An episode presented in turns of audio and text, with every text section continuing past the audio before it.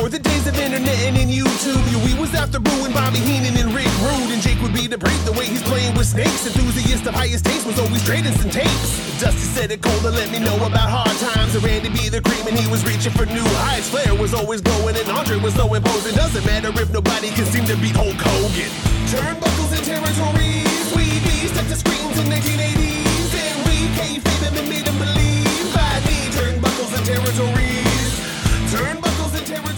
Welcome back to Turnbuckles and Territories, the Gen X grown-up wrestling podcast, all about the greatest era of professional wrestling. With me, as always, today is Barry. George, always a pleasure, man. And you know that Captain Kiwi is here. I'm rocking the guitar today.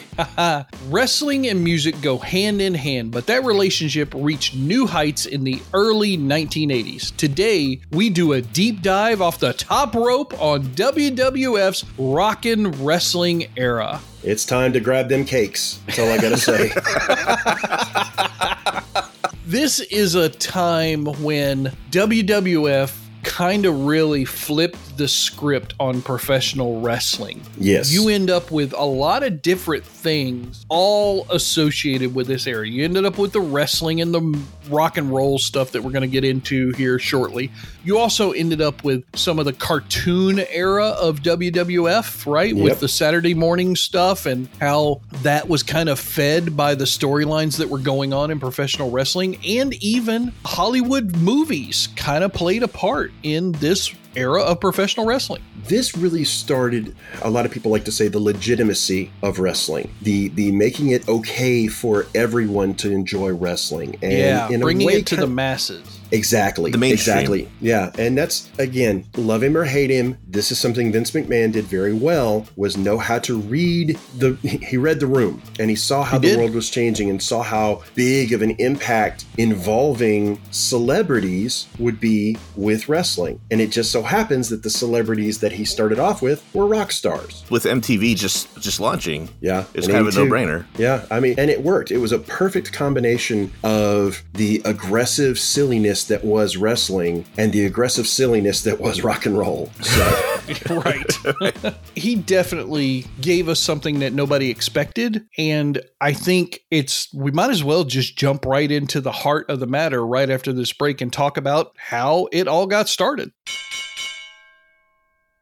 Inside a cage, Jerry Lawler faces Austin Idol. No time, no disqualification, no stopping the match for anything. There must be a winner with Lawler's hair at stake against Idol's hair. And get this, Idol says that he will beat the king, shave his head, or he'll personally guarantee that you get your money back. Idol loses, his hair goes, and you get a free night of wrestling. Lawler loses, and the king goes bald. History in the making, tickets at $1, and you may get it back.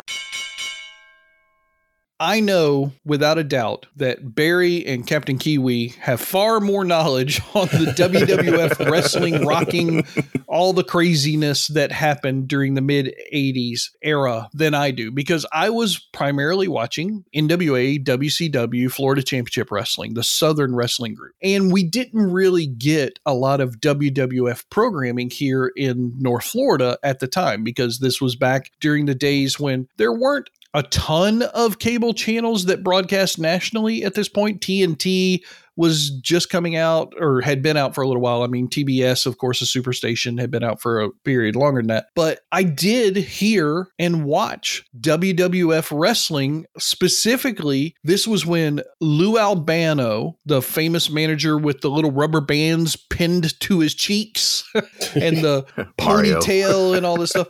This is when he kind of started with Cindy Lauper, right, Barry? Yeah. Yeah. This all started with, and there's varying stories on this, but the one that most people accept as gospel was Lou Albano was on a trip to Puerto Rico just about the same time that Cindy Lauper was down there. And where they met, how they met, there's been multiple different accounts of it. The important thing is they met one another when they really hit it off. And Cindy hadn't really broken big just yet. And this was right around, I want to say like late 82, early 83. She was in the process of making a music video for a song called Girls Just Want to Have Fun. Right. You may have heard of it.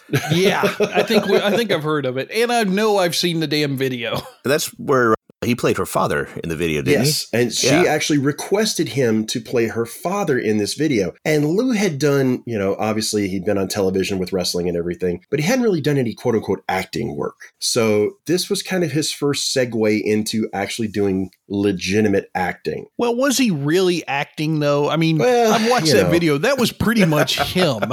Well, no, you're not wrong. I wonder if this was one of the things that got him into playing Mario on the Super Mario Brothers Super Show years later. You know, I would not doubt if this didn't put his image in somebody's mind as needing to be cast in that role. As Mario. Gosh. No. But the Super Show, not the movie. No. It was his name was Mario and Luigi Mario. Yes. Part of the deal on it was, though, that if Vince allowed Lou to star in this video, then he got the brilliant idea of saying, okay, well, let's get Cindy Lauper on our television show as part of something called Piper's Pit. Now, Piper's Pit was it was kind of like a little vignette, for lack of a better word, that was hosted by Roddy Piper, and they always had, you know, some type of a guest on there. It was a show within the show. Yeah, exactly. That was very, very popular in wrestling during the 80s, where they would take a wrestler and give them a 2 to 5 minute segment during the wrestling show for them to promote a storyline, but in a talk show format. So the whole segment was supposed to be Albano turns on Cindy Lauper and refers to her as a quote unquote broad, which led her to go ahead and start beating the crap out of him with her purse. But she then challenged him to a match between two female wrestlers of his choice. She would manage one, he would manage the other. And this really got a lot of traction and a lot of hype, because this really was the first time that you saw outsiders, for lack of a better word, coming into the wrestling world. So MTV got a hold of this and they wanted to run with it. They marketed this as the first live wrestling match on cable television, as well as the first live women's professional wrestling match. They called it the Brawl to End It All. And it was scheduled for... was it July 23rd, 1984? It was a very good year.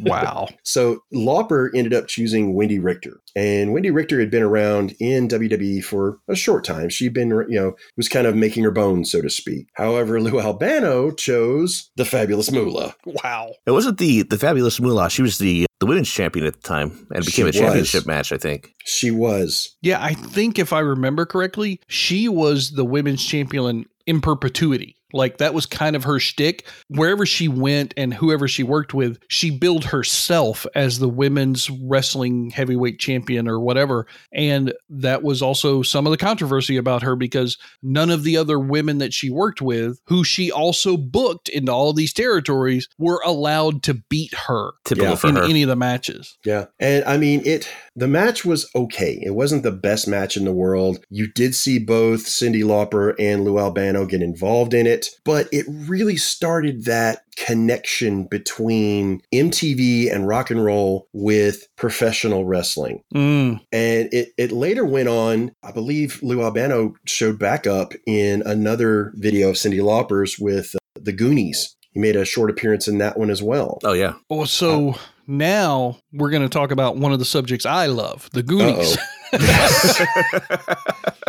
He ended up in that video's Goonies Are Good Enough. Yes. And great song. She also had some other stuff, Cindy Lauper, that she became famous for at the time. Time After Time, She Bop, right? Those were all True famous Colors. 80s pops. Yeah, True Colors ended up, that was a little bit later on. But yeah, she ended up doing work with all that stuff. The Goonies in that video, I remember specifically going to see the movie and being upset because I saw the video first that Lou Albano wasn't in the movie. Yeah. That the character that he portrayed in the video was replaced by the female mother of the two bad guys in that movie. And so it was a hard thing for me to understand at the time. Like, well, why did they change? Lou Albano would have been awesome. I wanted to see him, you know, going down through the Goonie tunnels and being the guy chasing them throughout all of that treasure hunting goodness that was part of that movie. It would have been awesome. I love the Goonies. It's one of my favorite movies of that era. And I think that it gets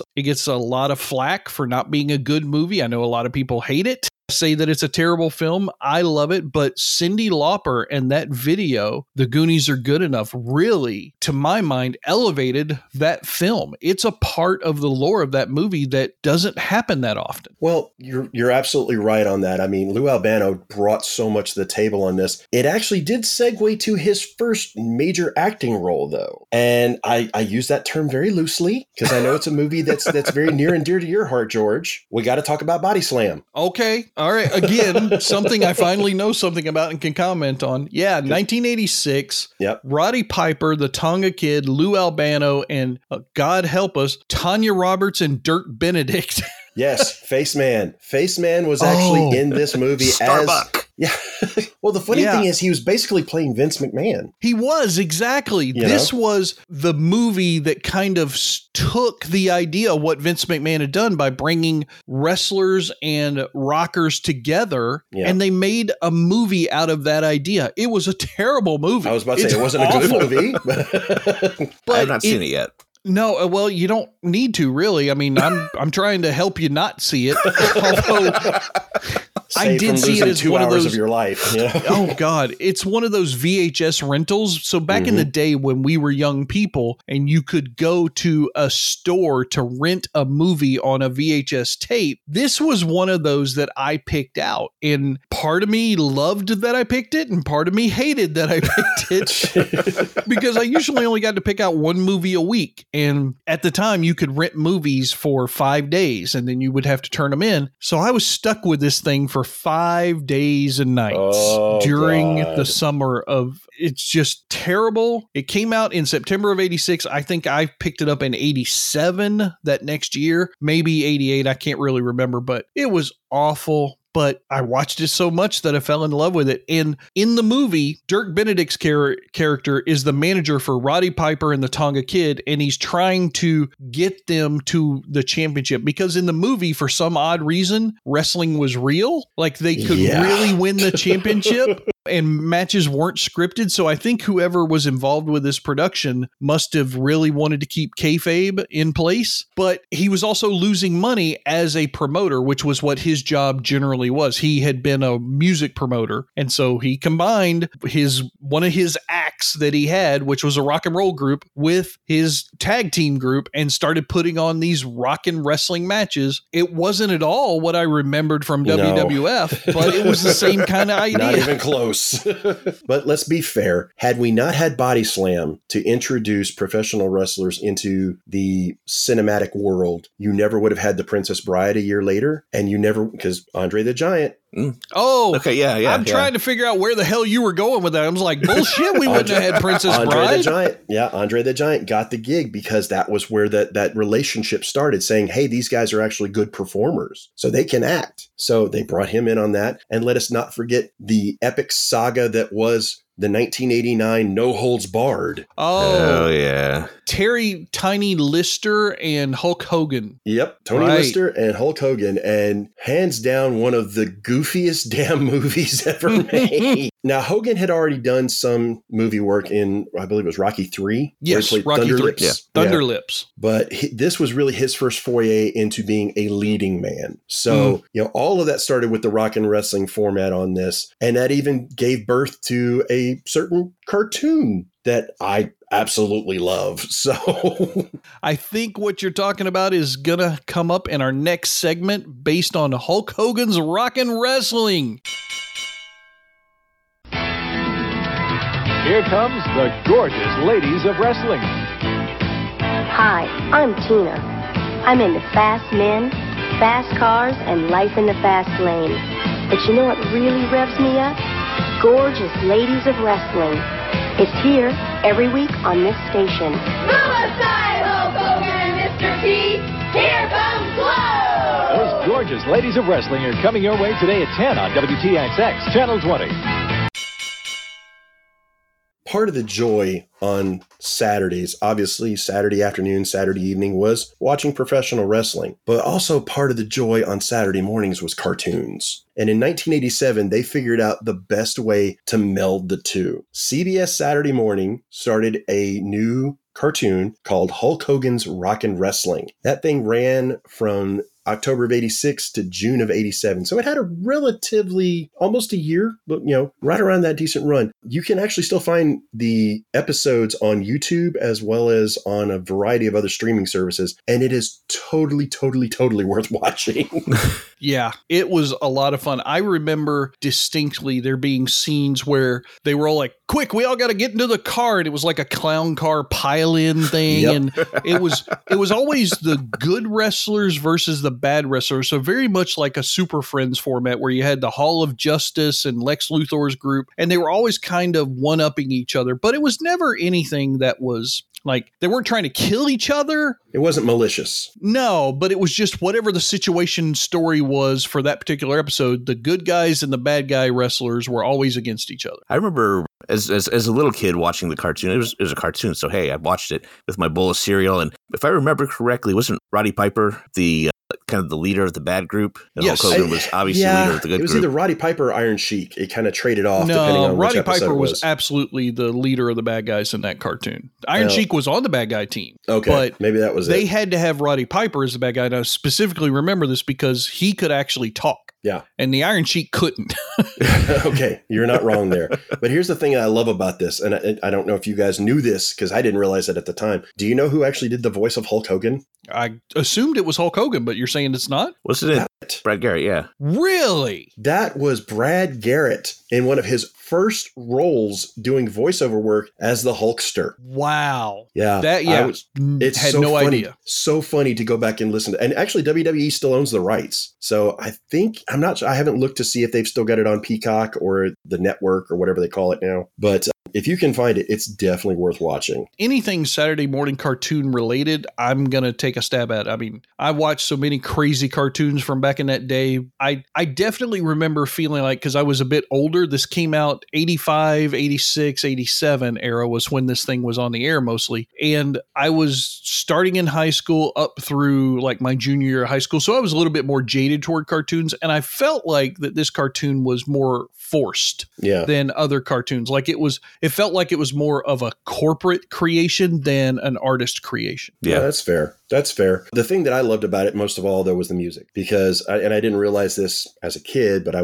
had to go back and look this up. The theme song to Hulk Hogan's Rockin' Wrestling, Hulk Hogan actually eventually used that for a short time as part of one of his intros, because he had like two or three of them. Yeah. Just basically everyone chanting. That was actually written by Jim Steinman. Huh.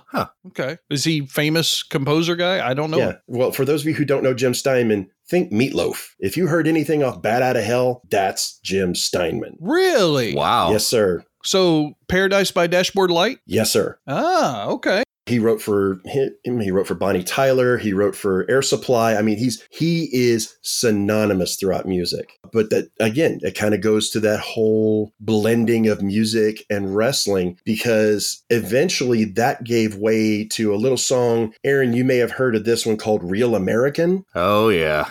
Oh, Jesus Christ. We've all heard that damn thing. I am a real American. Yeah. That was Rick Derringer. For the rights. Oh, Jesus Christ. That's awful. Yes. And that's Rick Derringer, as in Mr. Rock and Roll Hoochie Coo. Really? Yes. Wow. Huh. I mean, it fascinates me to see the way that these things kind of get interwoven between producers and composers and people that you've heard of from one world as they meld into another world, specifically the world of wrestling. And actually, the theme that Hulk used, the Hulk Hogan's theme, the chanting of Hulk, Bonnie Tyler later rewrote that and used it on one of her albums. Oh, jeez. Yeah.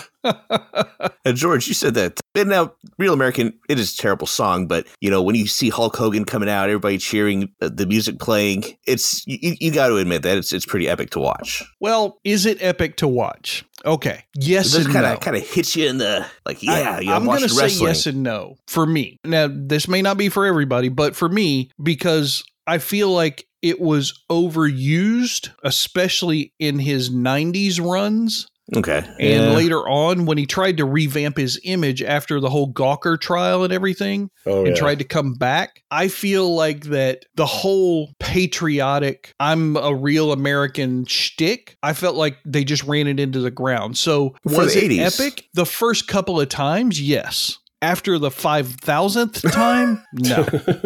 I mean, for the 80s, though, it was fitting. I could see that. I mean, it definitely was one of those ones that the way that it was used, yeah, it got run into the ground. But it's hard to argue, you know, early to mid 80s, you start hearing that downbeat for Real American, you instantly got pumped. And even if you weren't a wrestling fan, even if you really had never watched wrestling before, the minute you heard that downbeat and as it started to come in, you knew something big was coming. Right. So we're talking about the cartoon in this segment, though. Did they ever use that song on the cartoon? They would like do nods to it, but you got to remember Hogan wasn't using that theme song at that time. It didn't exist when the cartoon was out. So its real only relation is because the guy who did it was also the guy who did the theme song for the cartoon. Yes. I mean, it kind of blended together on this. It's just the idea of you have two musical giants in Rick Derringer and Jim Steinman, and both of which had a hand in creating the character or the music for the character that is Hulk Hogan, either in the animated version of it or in what actually brought him to the ring. Gotcha. Okay. Now,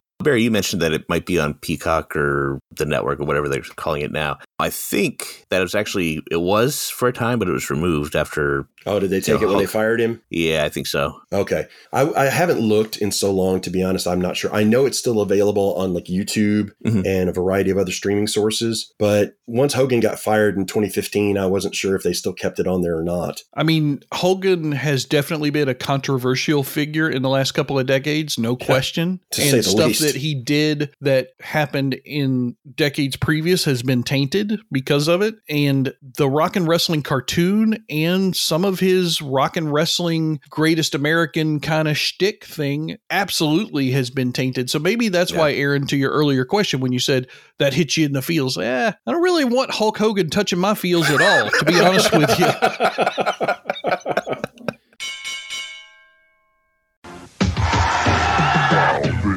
Hey, homeboy, gather around. Some serious stuff is gonna go down. Gonna wrestle war, daddy, the kings of the ring. All come together and do the wild thing. Lex Luger, the stylish, they your boy Sting. Yeah, they all be doing that wild thing. Yeah, they all be there with something to prove. Women with intentions to bust the move.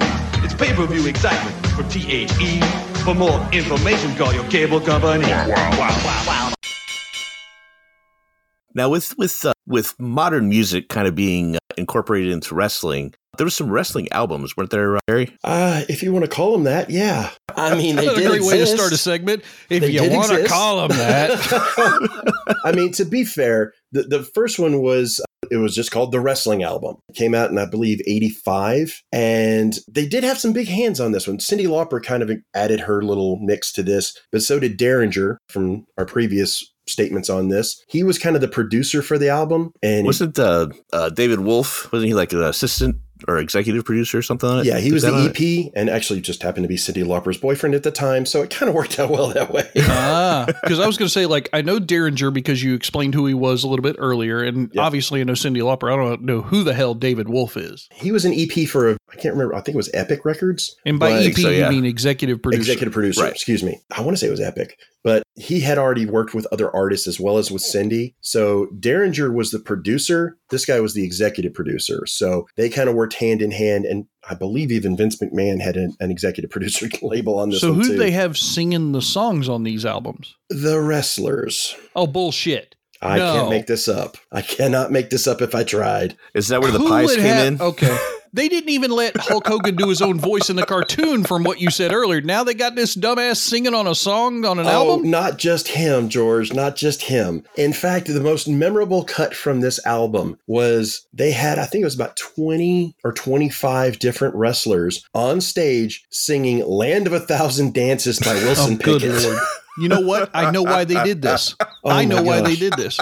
What year did this come out? 85. That's why they did this. Because they could. No. What was happening in 85 in crazy music history back then? Are you talking about We Are the World? No. What? I said crazy music history. Oh, God. You got to give me more to work with than that. There was a lot. Super Bowl Shuffle. Oh. Chicago Bears. Oi. You hurt me in the feels. A bunch of football players and put them on a Super Bowl Shuffle rap album, right? We're just here to do the Super... It was awful. I guarantee you somebody, either this came first or that came first. I don't know which one did, but at the same time, those two things had to influence each other. What the hell? I want to say Yeah, I want to say you've never heard of Super Bowl Shuffle, Aaron? No. Oh my God! So do yourself a favor. I'm not going to get into it here. Just go look it up later on. It's crazy, but essentially, the Super Bowl champion Chicago Bears put out a song called the Super Bowl Shuffle, and it was awful, and it sold billions. I'm going to hate my life after this, I think. Yes, you are. Just be ready for it. Well, in the Land of a Thousand Dances, you had artists such as Classy Freddie Blassie, Jesse the Body Ventura. Oh, God. Paul, Mr. Wonderful Orndorff. What the fuck? Vince McMahon.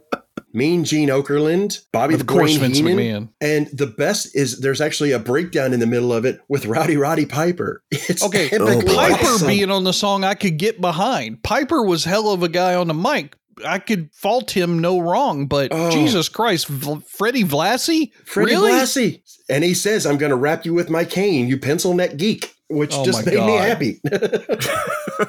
And if that wasn't bad enough, 2 years later, they released the Wrestling Album 2.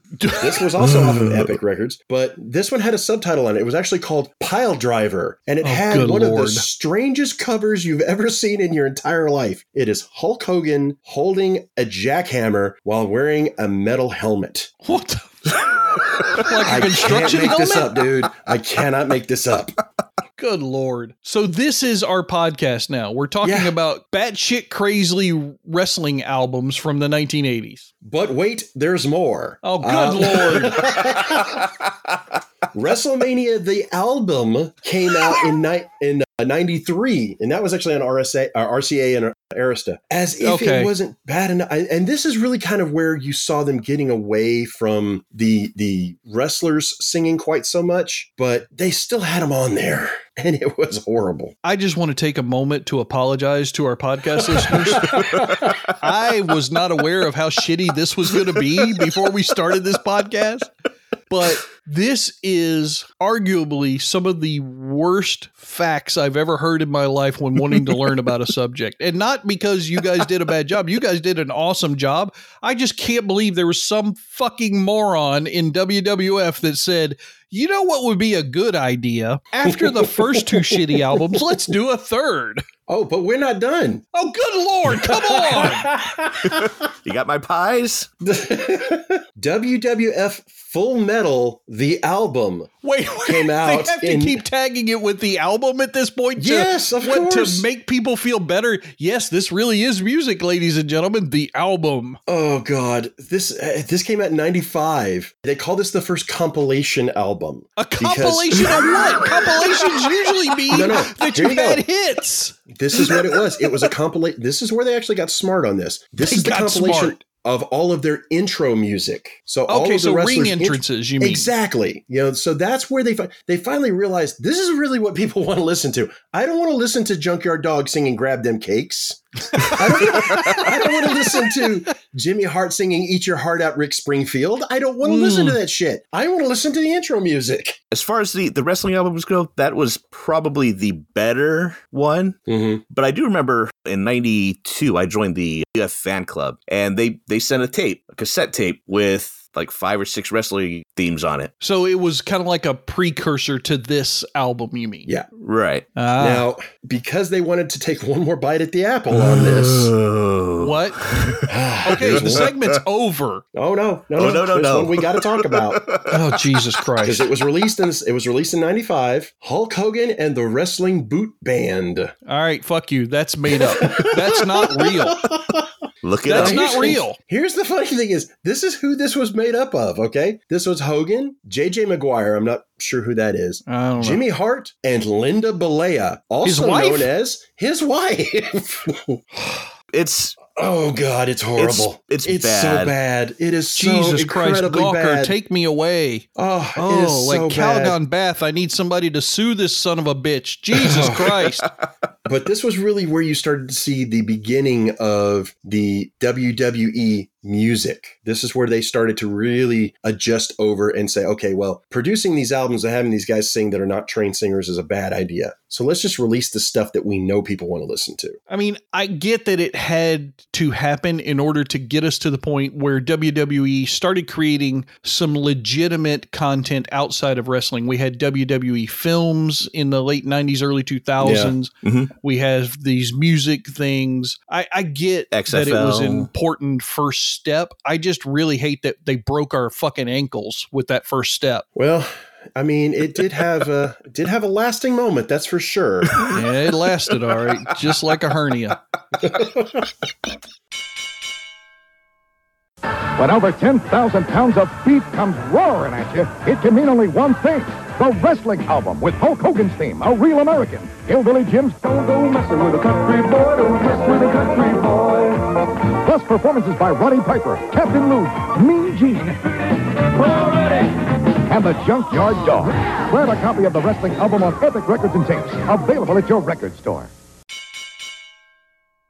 Well, WWE wasn't exactly the only culprit of trying to infuse rock and roll and wrestling to moderate success, or to questionable success, I guess is the better way to say it. WCW actually got his hand in this, too. Oh, yeah. Yeah, so I don't have very much knowledge when it comes to the WWF stuff. I watched the cartoon when I was a kid. I remember the, Hulk Hogan intro theme that I'm not super big fan of, like we talked about earlier, but WCW was my jam. And so I was subjugated to having to listen to their foray into copying the WWF music giant that it might have been. It was brutal.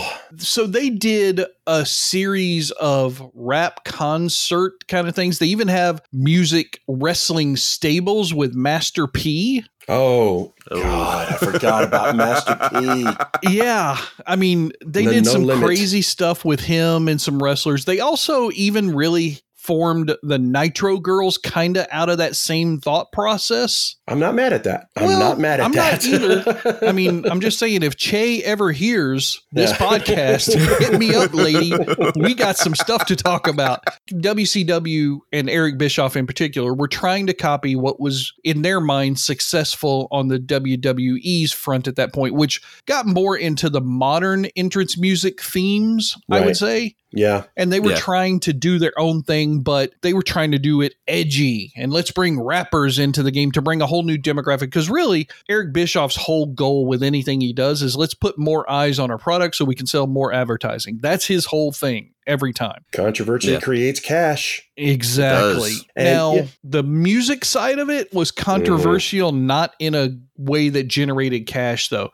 They even were, I remember there was some discussions on air that ended up not coming to anything, where they hinted that they were going to put on full WCW concerts. Yes. I remember when they were promoting that, and they never really came to fruition. No. They had concerts, but it was almost like cross-promotional instead of something that was kind of back to the Body Slam movie a little bit. Very much so. Very much so. And actually, ECW even tried to do something similar. They released an album to mix success, and where WCW was going more on the rap and R&B element of it, ECW was going more metal and, hardcore kind of sound. That fit more with their audience, right? It did. And, again, people bought that album hoping to hear the entrance songs, because that's kind of ECW kind of skated around the rules a little bit there as far as paying royalties for what they used.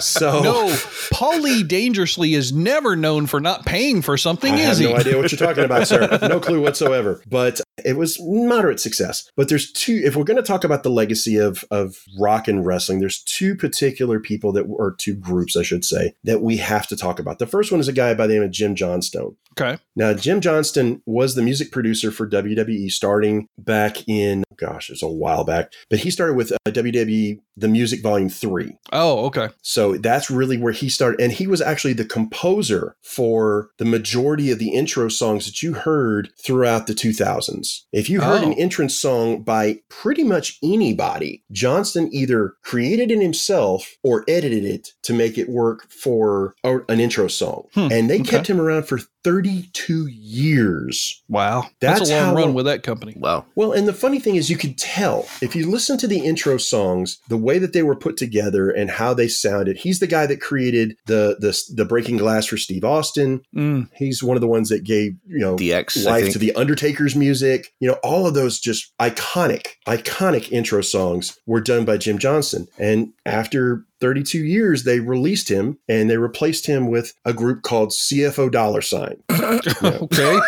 I can't make this stuff up, dude. In 2017, they released him. CFO $. was made up of two guys, John Paul Alicastro and Michael Conrad Laurie. They took over writing the intro songs from 2017 to 2020. Okay. But that's in the era where you started to see a lot more hardcore kind of sound. The biggest one that most people make synonymous was Shinsuke Nakamura's. That was their baby. They had the redoing of Triple H's music. All of the newer stuff that you heard was CFO $. Let's not forget that a lot of the wrestlers will have music licensed to them. I know Ridge did a song for Edge. So did Rob Zombie. Well, yeah, you had Rob Zombie. You had, I just went blank. Motorhead. And what is the name of the Fred Durst? Oh, Limp Bizkit. The Chocolate Starfish. Kid Rock. I mean, you had a lot of big names that were producing songs that were used by wrestlers, but they weren't necessarily wrote for them. Well, but that kind of relates to the podcast theme a little bit this time. And I don't mean a bad pun with the word theme, but when we're talking about rockin' and wrestling, we're talking about how the music industry partnered with wrestling in different ways. Now, it's not always driven by the wrestlers. Oftentimes it's driven by the music industry, and sometimes just a marriage happens that is beautiful. To this day, in the modern music and wrestling era, one of the most successful combinations has got to be Living Color and CM Punk. Oh, hands Cult down. Of Personality. Hands down. That to this day makes people's skin get goosebumps when they hear it because CM Punk is synonymous with doing mic drop promos and really giving tremendous matches, as well as just that music that was born out of a different era being rebranded and brought back into the modern era. It's clobbering time. Right. Well, and you got to see a lot of that with different performers when you had a perfect meld, a perfect mesh. You know, the difference was that WWE didn't want to pay for rights. They figured, why would we pay for rights? Now we're going to talk about lawsuits. No, boy. Well, that's where it kind of got into, because they didn't want to pay for rights for the songs that they were using. So what they would do is do one of three things. They would either A, have somebody produce something that sounded very similar to another artist. B, have them do something in-house where they owned all the rights for it, which also meant that if that wrestler happened to go to another organization, they couldn't use that song anymore. Right. Yeah. Or C, they just out and out steal it. So, you know, there was multiple different lawsuits across on this. And I keep saying WWE, but there were other ones. ECW notably had a big lawsuit that was against them from BMI and Sony about the rights for the songs that they used. But those were the big heavy hitters on them. It's an interesting look back at a history that most people don't associate with wrestling. People, yes, they know that there are entrance themes and they know that people have music involved with their particular character, but nobody thinks about how influential music has been on the professional wrestling business from an early stage. Right, the fact that you had the Hulk Hogan Rockin' Wrestling cartoon, you had those god-awful wrestling albums that they put out, that you had wrestling singing songs when it was a time and an era when football players and everybody else were doing that same kind of thing. It goes to the fact that wrestling is a part of the American zeitgeist in almost every form. It is part of entertainment, it's part of sports, and it's part of music. Yeah. It has been a wild ride, not just for the wrestlers in the music industry, but for us in this podcast. And this is a little bit of a sad note when I tease our next episode, because it's the final episode of season one. I think we're going out with the right title, though. We're going to talk all about the greatest tag team of the era, the Road Warriors. If you're going to go out with a bang. Yeah, we talked about them earlier in the season as being the number one top tag team in our tag team top 10 list. This time, we're going to go deep into the history, the origins of those two great wrestlers, the people associated with them, the feuds that they had throughout the era. It is going to be a blast, and I look forward to sharing that with our audience as well as you two fine gentlemen. And thank you guys so much for what we have done this season with this podcast, and I hope that we get to continue doing this. I hope that it's successful and finds an audience so that we keep to get doing it further on. But I'm looking forward to this final episode. It's a little sad that it's the last one in this season, but guys, thank you so much. Aaron, thank you so much for being here. Appreciate it, man. Looking forward to next episode. Barry, thank you again for being here. My pleasure, guys. It has been an honor and a privilege to sit there and argue with you two about the validity of grab-dim cakes. That's all I gotta say. And fourth listener, it is you we appreciate most of all, and we will talk to you next time. Bye-bye. Before the days of internet and YouTube, we was after Boo and Bobby Heenan and Rick Rude, and Jake would be the Our theme song is courtesy of nerdcore hip-hop artist Beefy. Explore his work at beefiness.com. Turnbuckles and Territories is a production of Gen X Grown Up and a member of the Evergreen Podcast family. Learn more at evergreenpodcasts.com. Buckles and Territories, we be stuck to screens in 1980s, and we came fame and made them believe.